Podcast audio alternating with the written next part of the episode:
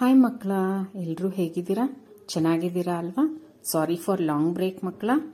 So ನಾವು ನರೇಂದ್ರ ಅವರ ಕಥೆಯನ್ನು ಮುಂದುವರಿಸೋಣವಾ, ಮಕ್ಕಳ? ರಾಯ್ಪುರದಲ್ಲಿ ತಮ್ಮ ಆರೋಗ್ಯವನ್ನು ಸುಧಾರಿಸಿಕೊಂಡ ನರೇಂದ್ರರವರು ಕಲ್ಕತ್ತಾಗೆ ಮತ್ತೆ ವ್ಯಾಸಂಗ ಮಾಡಲು ಹಿಂದಿರುತ್ತಾರೆ ಅವರು ಎರಡು ವರ್ಷದಿಂದ ಶಾಲೆಗೆ ಹೋಗಿರಲಿಲ್ಲ ಅಲ್ವಾ, ಮಕ್ಕಳ? ಆದ್ದರಿಂದ ಆ ಎರಡು ವರ್ಷದ ವ್ಯಾಸಂಗವನ್ನು ಒಂದೇ ವರ್ಷದಲ್ಲಿ ಪೂರ್ತಿಗೊಳಿಸಿಕೊಂಡು ಸರಿದೂಗಿಸ್ತಾರೆ. ಹಾಗೇನೆ ಮೊದಲ ಮೊದಲ ವರ್ಗದಲ್ಲಿ ತೇರ್ಗಡೆ ಕೂಡ ಆಗ್ತಾರೆ. ಫಸ್ಟ್ ರ್ಯಾಂಕ್ ಬರ್ತಾರೆ ಮಕ್ಕಳ, ಅಷ್ಟು ಜಾಣರಾಗಿರ್ತಾರೆ ನರೇಂದ್ರರವರು. ಹೀಗೆ ಒಂದು ದಿನ ಅವರ ಶಾಲೆಯಲ್ಲಿ ಒಬ್ಬ ಶಿಕ್ಷಕರಿಗೆ ರಿಟೈರ್ಮೆಂಟ್ ಆಗುತ್ತೆ. ಆ ರಿಟೈರ್ಮೆಂಟ್ ಆದ ಶಿಕ್ಷಕರನ್ನ ಬೀಳ್ಕೊಡಲು ಒಂದು ಸಮಾರಂಭವನ್ನ ಹಮ್ಮಿಕೊಂಡಿರ್ತಾರೆ. ಆ ಸಮಾರಂಭದಲ್ಲಿ ನರೇಂದ್ರ ಅವರು ಭಾಷಣವನ್ನ ಮಾಡಲು ಪ್ರಾರಂಭಿಸ್ತಾರೆ. ಆ ಭಾಷಣ ಇಷ್ಟು ನಲವತ್ತೈದು ನಿಮಿಷಗಳ ಕಾಲ ಮಾಡ್ತಾರೆ ಮಕ್ಕಳ. ಅವರ ಭಾಷಣಕ್ಕೆ ಸಭಿಕರು ಮತ್ತೆ ಸ ಅಲ್ಲಿ ಅಲ್ಲಿ ನೆರೆದಿರುವಂಥ ಅವರ ಸ್ನೇಹಿತರು ಮತ್ತೆ ಸಭಾಧ್ಯಕ್ಷರು ಶಿಕ್ಷಕರುಂದರದವರು ಎಲ್ಲರೂ ಎದ್ದು ಚಪ್ಪಾಳೆಯನ್ನ ತಟ್ತಾರೆ. ಅವರ ಜಾಣತನಕ್ಕೆ, ಅವರ ಮಾತಿನ ಶೈಲಿಗೆ ಎಲ್ಲರೂ ಅವರನ್ನು ಹೊಗಳುತ್ತಾರೆ ಮಕ್ಕಳ.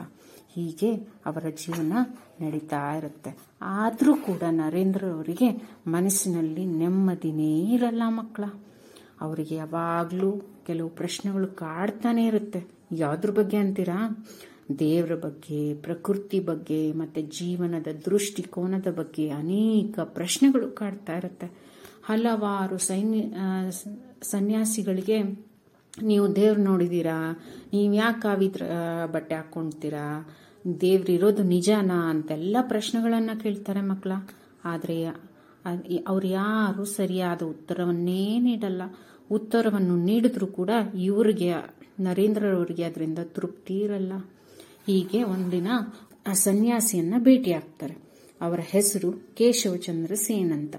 ಅವರು ಅವರನ್ನ ಪ್ರಶ್ನೆಗಳನ್ನ ಕೇಳಿದಾಗ ಕೇಶವಚಂದ್ರ ಸೇನ್ ಹೇಳ್ತಾರೆ, ನಮ್ಮ ಗುರುಗಳನ್ನ ಭೇಟಿಯಾಗಿ ನಿಮ್ಮ ಎಲ್ಲ ಪ್ರಶ್ನೆಗಳಿಗೆ ಉತ್ತರವನ್ನು ಕೊಡ್ತಾರೆ ಅಂತ. ಅವರ ಗುರುಗಳಾದ ದೇವೇಂದ್ರರನ್ನ ನರೇಂದ್ರರವರು ಭೇಟಿ ಆಗ್ತಾರೆ ದೇವೇಂದ್ರರವರು ಒಂದು ಸಲಹೆಯನ್ನ ನೀಡ್ತಾರೆ. ನೀವು ಧ್ಯಾನವನ್ನ ಮಾಡುವುದರಿಂದ ನಿಮ್ಮ ಎಲ್ಲ ಪ್ರಶ್ನೆಗಳಿಗೂ ಉತ್ತರ ಸಿಗುತ್ತೆ ಅಂತ. ಆಗ ನರೇಂದ್ರರವರು ಒಂದು ಕೋಣೆಯನ್ನು ಬಾಡಿಗೆಗೆ ತೆಗೆದುಕೊಂಡು ಅಲ್ಲಿ ಧ್ಯಾನವನ್ನು ಮಾಡುವುದಕ್ಕೆ ಪ್ರಾರಂಭಿಸ್ತಾರೆ. ಆ ಎಷ್ಟೇ ಧ್ಯಾನ ಮಾಡಿದ್ರೂ ಅವರ ಮನಸ್ಸಿಗೆ ಮಾತ್ರ ನೆಮ್ಮದಿಯಂತೂ ದೊರಕಲ್ಲ ಮಕ್ಕಳ.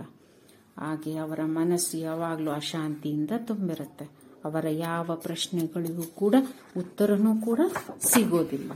ಆದ್ದರಿಂದ ಅವರು ಬೇಸತ್ತು ಮತ್ತೆ ಆ ಪ್ರಶ್ನೆಗಳನ್ನು ಹುಡುಕಾಟದಲ್ಲಿ ಮುಂದೆ ಹೋಗ್ತಾರೆ ಮಕ್ಕಳ.